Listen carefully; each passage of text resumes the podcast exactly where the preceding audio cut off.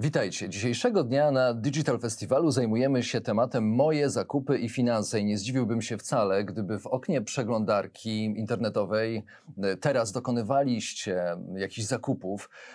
I o tych zakupach właśnie będę dzisiaj rozmawiał z moimi gośćmi, a są nimi Katarzyna Jezierska, dyrektor marketingu w firmie Visa w Europie Centralnej i Wschodniej. Witaj, Katarzyno. Dzień dobry.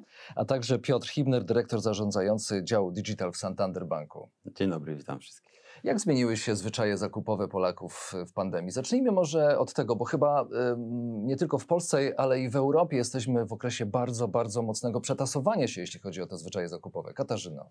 W Polsce pandemia faktycznie tylko przyspieszyła pewne istniejące już trendy. My jesteśmy rynkiem bardzo nowoczesnym, jeżeli chodzi o zakupy, jeżeli chodzi o zwyczaje, też jeśli chodzi o płatności konsumentów.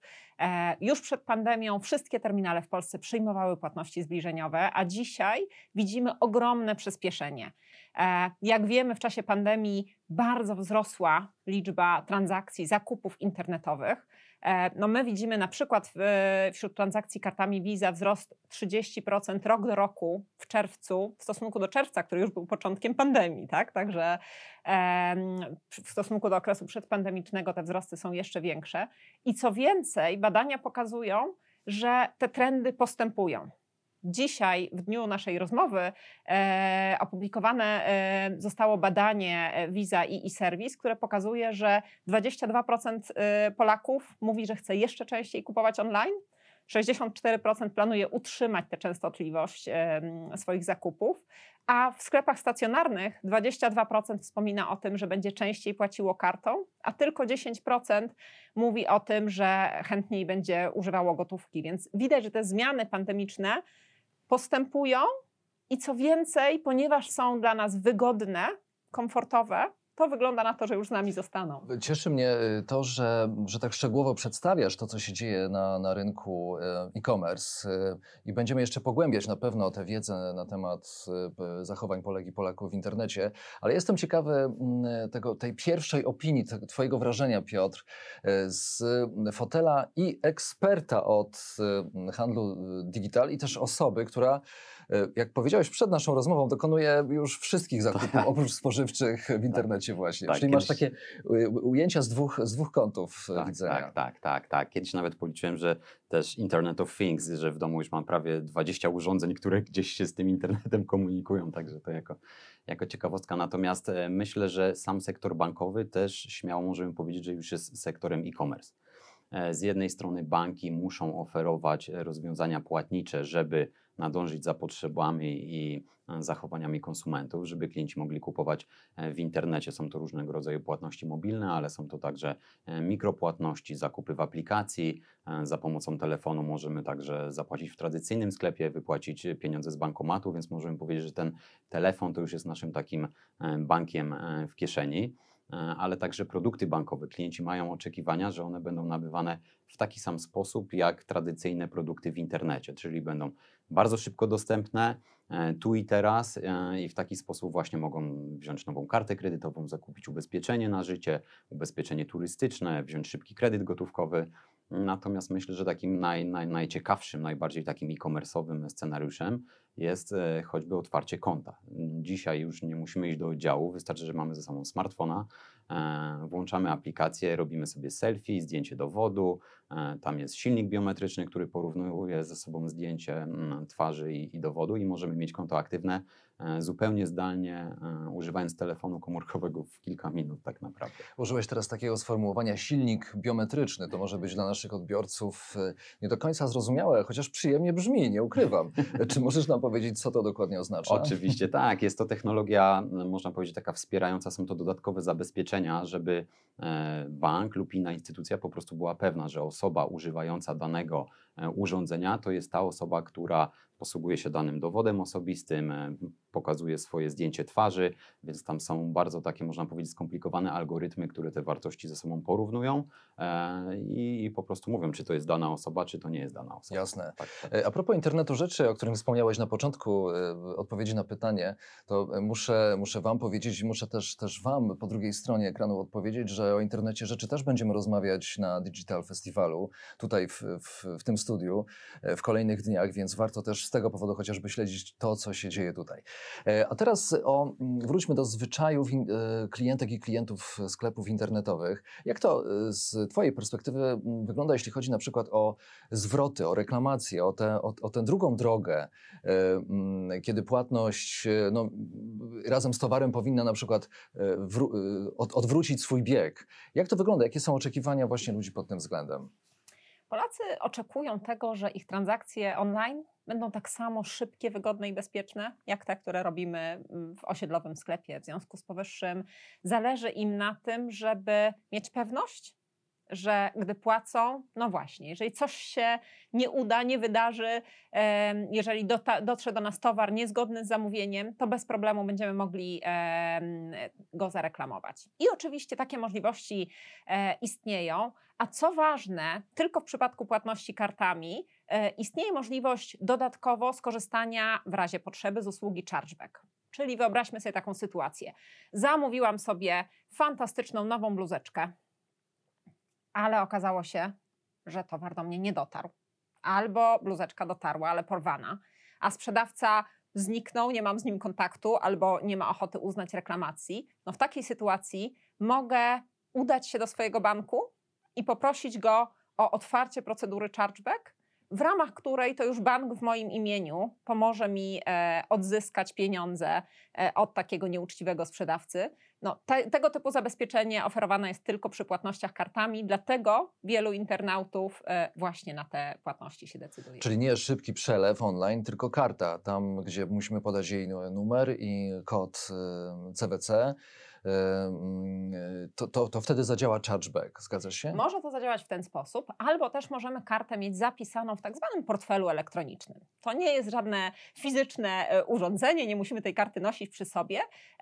Taki portfel może być w naszej przeglądarce, może mieć formę aplikacji na smartfonie. Jeżeli zapiszemy tam dane karty, to wtedy łatwo, wygodnie możemy przy użyciu tej karty płacić. Co więcej, nasze dane są w pełni bezpieczne, dlatego że wszystkie informacje są tam szyfrowane, więc na przykład na naszej komórce nie są przechowywane wrażliwe dane karty.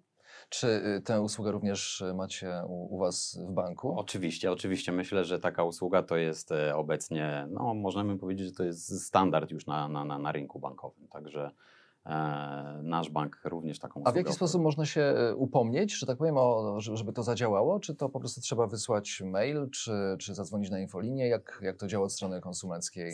Są różne metody aktywacji takiej usługi. W zasadzie dzisiaj otwierając konto w banku i zamawiając kartę, praktycznie każda karta jest gotowa do tego, żeby używać jej do płatności w internecie i możemy ją także, to się nazywa tokenizacja, czyli możemy tą kartę wgrać sobie do takiej wirtualnej portmonetki i ona w naszym wtedy smartfonie już jest. Także idąc do sklepu, czy jak chcemy też zapłacić w internecie, możemy po prostu używać naszego smartfona i od razu środki są pobierane z danego konta, z karty, która jest ustawiona jako domyślna. W ostatnim roku w Polsce powstało ponad 12 000 sklepów internetowych. To nie jest podpowiedź, jeśli chodzi o kolejne moje pytanie, ale można z tego skorzystać. To znaczy chciałbym zapytać, jakie możliwości teraz i dla kogo niesie ten hype na e-commerce, Katarzyna?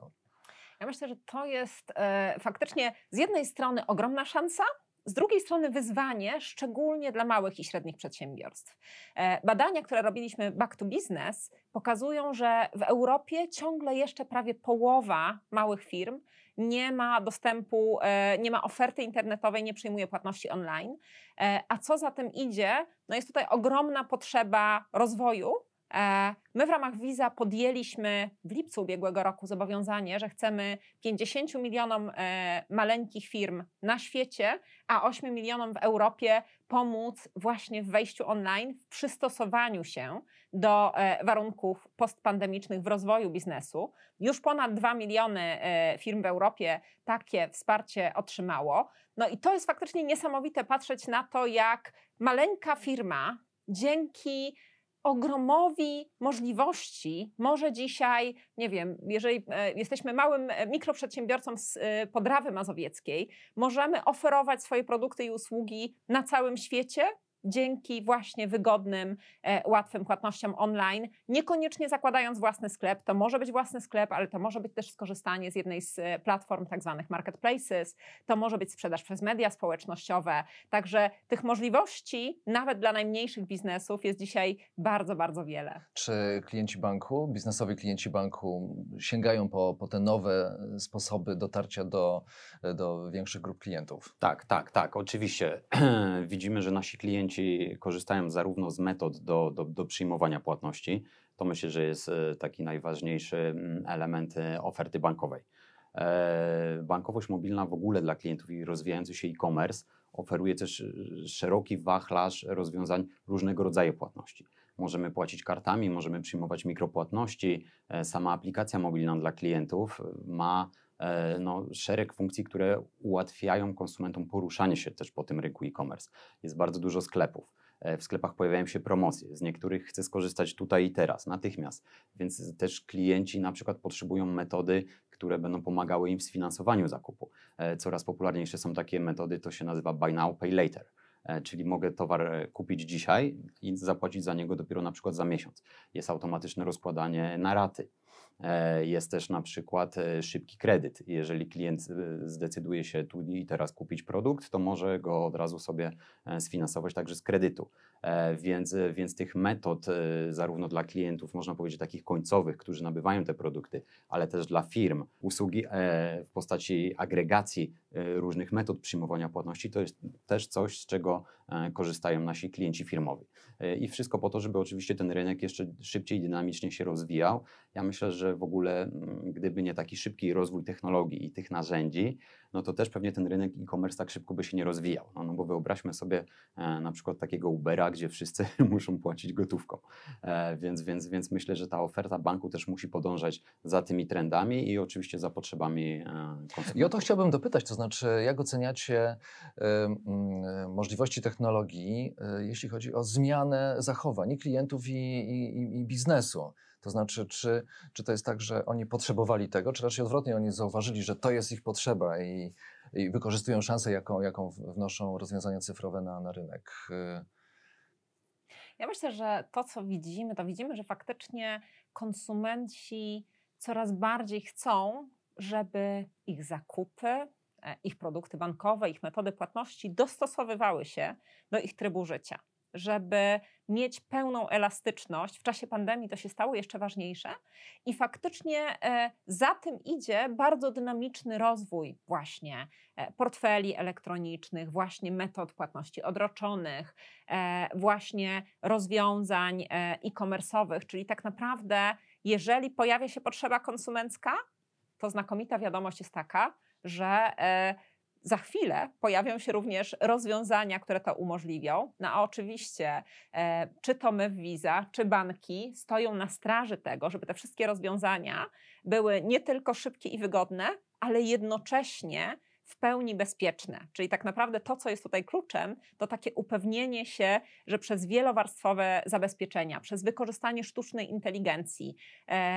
jesteśmy w stanie zapewnić, że niezależnie od tego, jaki sposób zakupów, jaką formę płatności chcemy wybrać, zawsze możemy mieć zaufanie, że Visa, że nasz bank wspólnie zabezpieczą tę naszą transakcję. Czy to jest tak, że klienci, klientki dowiadują się z social mediów o tym, co na przykład jest nowego w banku? Jak w ogóle im przedstawić tę ofertę? Czyli jak odpowiedzieć na potrzebę zrobienia czegoś łatwo, bezpiecznie, szybko, 24/7? Tak, ja myślę, że to jest bardzo ciekawy wątek edukacji finansowej. Banki starają się dotrzeć do klientów tak naprawdę w każdym możliwym tak zwanym punkcie styku. Docieramy do klientów z nowymi przekazami o nowościach płatniczych zarówno w social media, wysyłamy SMS-y, natomiast też wiemy, że chyba taką najskuteczniejszą formą jest po prostu podanie gotowego rozwiązania na tacy w takim, można powiedzieć, odpowiednim momencie i kontekście klienta. Czyli jak klient na przykład widzimy, że często dokonuje jakiejś powtarzającej się transakcji, którą mógłby wykonać w wygodniejszy sposób, no to oferujemy na przykład jakąś płatność mobilną tego typu. Także myślę, że edukacja finansowa akurat w tym przypadku jest kluczowa do tego, żeby tą adopcję tych nowoczesnych rozwiązań po prostu zapewnić, ponieważ no, można powiedzieć, że klienci też trochę działają na pamięć i gdyby nie te akcje edukacyjne, gdyby nie trochę reklamy, trochę marketingu, to pewnie nadal byśmy cały czas korzystali z kart płatniczych. Także myślę, że... Często korzystamy z nich nadal, tylko w rozmaite sposoby, tak. Czy to przy użyciu naszego telefonu, dokładnie. Czy przy użyciu zegarka, innych urządzeń wybieralnych. Dokładnie. Bo często technologia po prostu pomaga nam mieć szerszy wybór. Tak, ja myślę, że taka uniwersalna potrzeba klientów dzisiaj to jest po prostu odzyskanie trochę czasu dla siebie. Nasze życie jest coraz bardziej dynamiczne, jest przesyt informacji, przesyt wszystkiego i technologia pomaga nam poruszać się po prostu po świecie łatwiej i szybciej. Dzięki płatności mobilnym możemy szybko, nie musimy szukać drobnych, nie musimy szukać miejsca parkingowego, stać w korkach, możemy wziąć aplikację i przy pomocy mikropłatności można powiedzieć, że powoli te płatności stają się trochę takie transparentne jak tlen. One po prostu sobie gdzieś istnieją, a my możemy cieszyć się z produktów, które kupiliśmy i usług. Bardzo, bardzo przykuwające uwagę hasło, czyli mikropłatności jak tlen. Kto wie, czy nie wykorzystamy tego w pozycjonowaniu tej rozmowy w social mediach. Natomiast ja za moment, pozwólcie, że wrócę do wątku mikropłatności.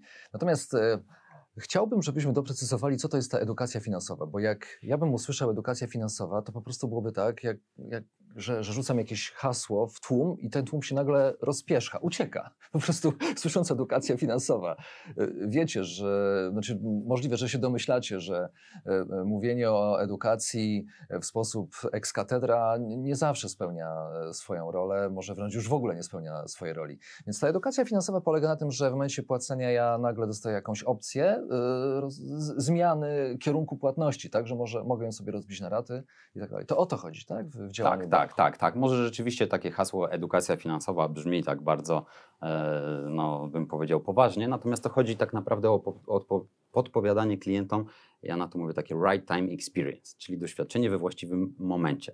Czyli jeżeli klient na przykład dokonuje zakupu, a widzimy, że ma niskie saldo konta albo próbował zapłacić kartą i mu nie starczyło środków, to wtedy mu dajemy podpowiedź, że może w kilka minut tak naprawdę uzyskać kredyt i sfinansować sobie ten zakup. Więc to są takie sytuacje, które na bazie analizy zachowań klientów są w stanie podpowiedzieć jakieś rozwiązanie. Jeżeli klient na przykład kupuje jakiś droższy towar i używa elektronicznych metod płatności, od razu możemy zasugerować, że może warto taką transakcję sobie ubezpieczyć. Albo jeżeli dokonuje transakcji zagranicznych, możemy zaoferować narzędzia na przykład e-kantoru, gdzie za pomocą aplikacji mobilnej może dokonywać zakupu walut obcych i mieć korzystniejszy wtedy kurs, prawda, zakupu. Więc to są takie momenty, bym powiedział. Widzę, Katarzyna, że przytakujesz, rozumiem, że to jest takie same podejście w waszej firmie do rynku. To faktycznie to jest super rozwiązanie, takie podpowiadanie tego, co może być potrzebne, ale są też takie momenty, kiedy faktycznie coś znaczącego się na rynku zmienia i wtedy warto troszeczkę szerzej o tym komunikować. Dla przykładu na przełomie roku wchodziło w życie nowe regulacje dotyczące silnego uwierzytelnienia transakcji i to był taki czas, kiedy niektórzy z nas mogli się zdziwić. Dlaczego ja dostaję ciągle zapytanie o dodatkowe potwierdzenie, uwierzytelnienie mojej transakcji? O co chodzi? Czy jest jakiś problem z moją kartą? No i w tej sytuacji faktycznie zarówno my jako Visa, jak i nasi partnerzy banki zdecydowaliśmy się na szerszą komunikację tego, że tego typu zmiany wchodzą w życie, czego możemy się spodziewać, co się wydarza. My też jako Visa rozwijamy stale nasz blog, na którym staramy się podpowiadać konsumentom, jak bezpiecznie kupować, jak dbać o swoje pieniądze, bo też to, co bardzo ważne, czasem proces sam płatności, on się oczywiście wydaje newralgiczny, no bo tam mamy nasze pieniądze, natomiast on jest już na bardzo wielu poziomach zabezpieczony Więc tak naprawdę warto też mówić o tym, że pewną uważność, jeżeli chodzi o cyberbezpieczeństwo, trzeba zachowywać przez cały proces zakupowy, a nie tylko w chwili płatności. No i wreszcie, jak mówimy o edukacji finansowej, ja znowu wiem, brzmi strasznie groźnie, to nie można zapomnieć o takich wydarzeniach, jak właśnie Digital Festival robiony co roku przez Fundację Digital Poland, który myślę, że w bardzo interesującej formie opowiada o tym, co zmienia się w świecie cyfrowym, co się pojawia, no i który ja osobiście z ogromną przyjemnością śledzę. A skoro tak, to postarajmy się podsunąć naszym odbiorcom na przykład zaznajomienie się z tym, gdzie się mogą pojawić w najbliższej przyszłości mikropłatności. Mówiliśmy już o nich kilka minut temu.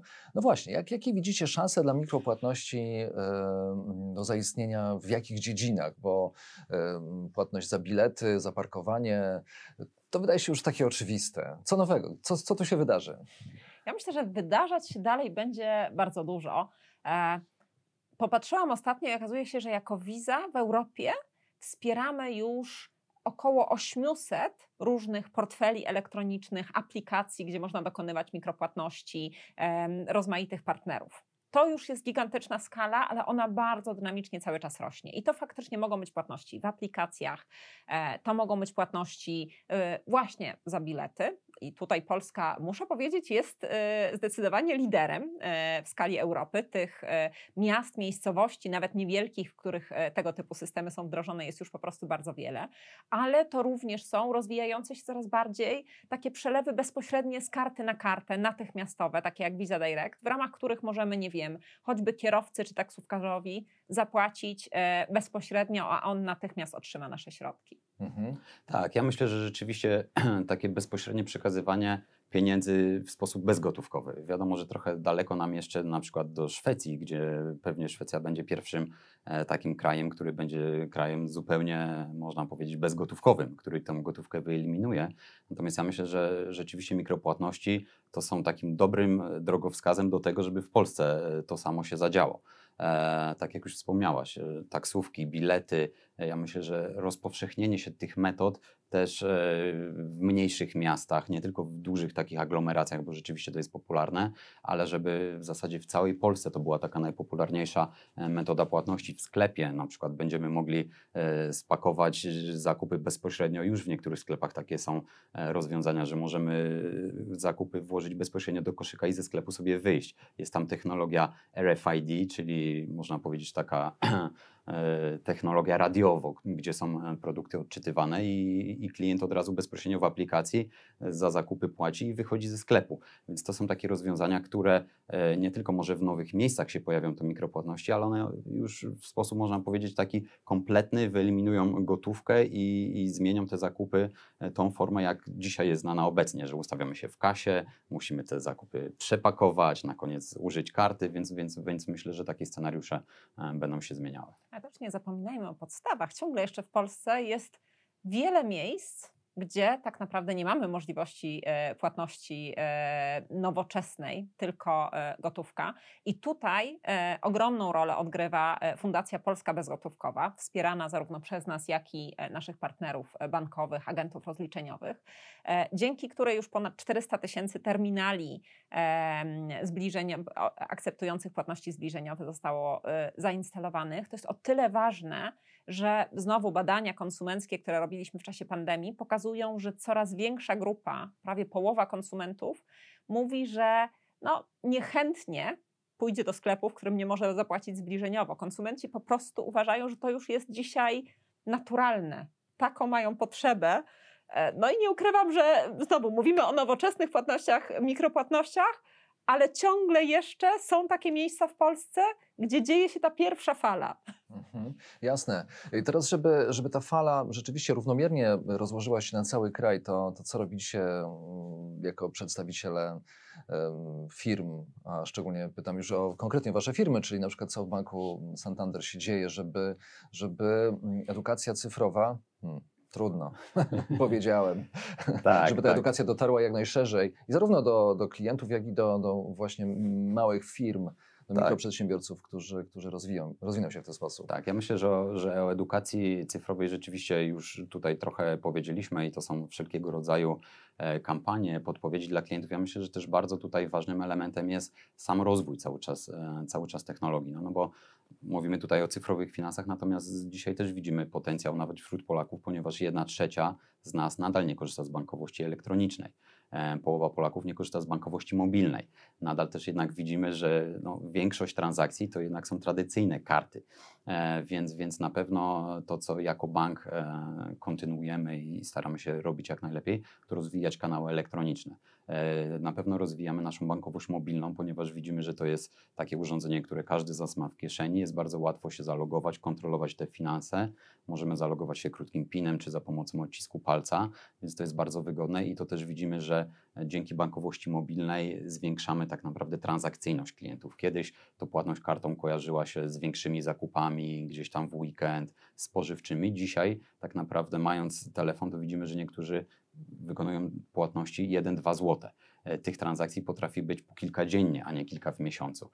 Więc cały czas rozwijamy naszą bankowość mobilną, dajemy tam nowe usługi, też takie dotyczące zarządzania płatnościami, żeby klienci mogli zarządzać swoim budżetem, żeby widzieli nie tylko aktualne saldo, ale też analizy wydatków mieli. To bardzo ważny wątek, tak, nie możemy o tym zapominać, że w bankowości mobilnej, która właśnie prowokuje do takiej lekkości posługiwania się portfelem, żeby też nie tracić z horyzontu po prostu tego, że nasze możliwości są ograniczone, zawsze są ograniczone. To prawda, ale właśnie płatności choćby przez portfele elektroniczne, te nasze wirtualne portmonetki umożliwiają bardzo dobrą kontrolę nad wydatkami, ponieważ wszystkie wydatki się tam pojawiają, możemy je sprawdzić, możemy je przejrzeć po kategoriach. Możemy na ich podstawie, że tak powiem, przygotować sobie budżet na kolejne miesiące i na przykład zaplanować, co chcemy zmienić, zmodyfikować. W związku z powyższym tak naprawdę wiele osób mówi o tym, że to pozwala im dużo lepiej kontrolować swoje finanse. No bo wiadomo, jeżeli mam gotówkę w ręku i tę gotówkę gdzieś wydam, to po kilku dniach w ogóle mogę nie pamiętać, gdzie mi się te pieniądze rozeszły. A jeżeli właśnie korzystam z wygodnych, nowoczesnych płatności, mam pełną historię, mogę sobie do tej historii zajrzeć, no i na jej podstawie zarządzać budżetem. Czy z Waszych pozycji to będzie tak, że w przyszłości będziemy dysponować w większości portfelami mobilnymi i do tego należy się przygotować jako cały kraj, żebyśmy mogli awansować w postrzeganiu samych siebie jako społeczeństwo, obywatelstwo 5.0? Ja myślę, że to jest po prostu najwygodniejsze. Jak na to patrzę, jeżeli idę pobiegać, jeżeli idę z psem, jeżeli idę na rower, to ja bardzo często po prostu nie mam miejsca, żeby nosić z sobą portfel. A powiedzmy sobie jasno, w dzisiejszym świecie bez komórki nikt z nas raczej nie rusza się z domu i ta komórka może być moim centrum zarządzania moim życiem, łącznie z moimi finansami, możliwością dokonywania płatności. W związku z powyższym wydaje się, że to jest trend, który jest na tyle komfortowy, że trudno go zatrzymać. Dokładnie, w pełni się z Tobą zgadzam. Ja myślę, że to jest, można powiedzieć, taki nieodwracalny kierunek. Tak jak powiedziałaś, to jest wygoda, to jest natychmiastowość, to jest lepsza kontrola, to jest wyższe bezpieczeństwo, to jest też, można nawet powiedzieć, nie tylko płatności, ale pomoc nawet w oszczędzaniu, ponieważ mając gotówkę, to ja tylko pieniądze wydaję, natomiast jeżeli mam aplikację, to nawet są dzisiaj takie usługi, gdzie końcówki są zaokrąglane i na przykład odkładam na jakiś cel oszczędnościowy, więc jednocześnie wydając mogę zbierać na wakacje, mogę zbierać na przyszłość dziecka i tak dalej, więc myślę, że to są takie rozwiązania, których w tradycyjnym świecie nie było i nigdy nie będzie, także ja myślę, że w tym kierunku zmierza świat. I my razem z nim. Cieszę się bardzo, że gościłem Was. Katarzyna Jezierska, dyrektor marketingu w firmie Visa w naszej części Europy, w Europie Centralnej i Wschodniej dokładnie. Dziękuję bardzo. A także Piotr Hibner, dyrektor zarządzający działu Digital w Banku Santander. Dziękuję bardzo. Kończąc dzisiejszą rozmowę, nie sposób nie zaprosić Was na kolejne wydanie tego właśnie studia rozmów Digital Festiwalu. Tutaj mówimy o tym, że technologia to nie rewolucja, a ewolucja. Nie damy się wykluczyć, to na pewno, czyli Paweł Oksanowicz, dziękując za dzisiejsze spotkanie, oczywiście, że zapraszam na jutro.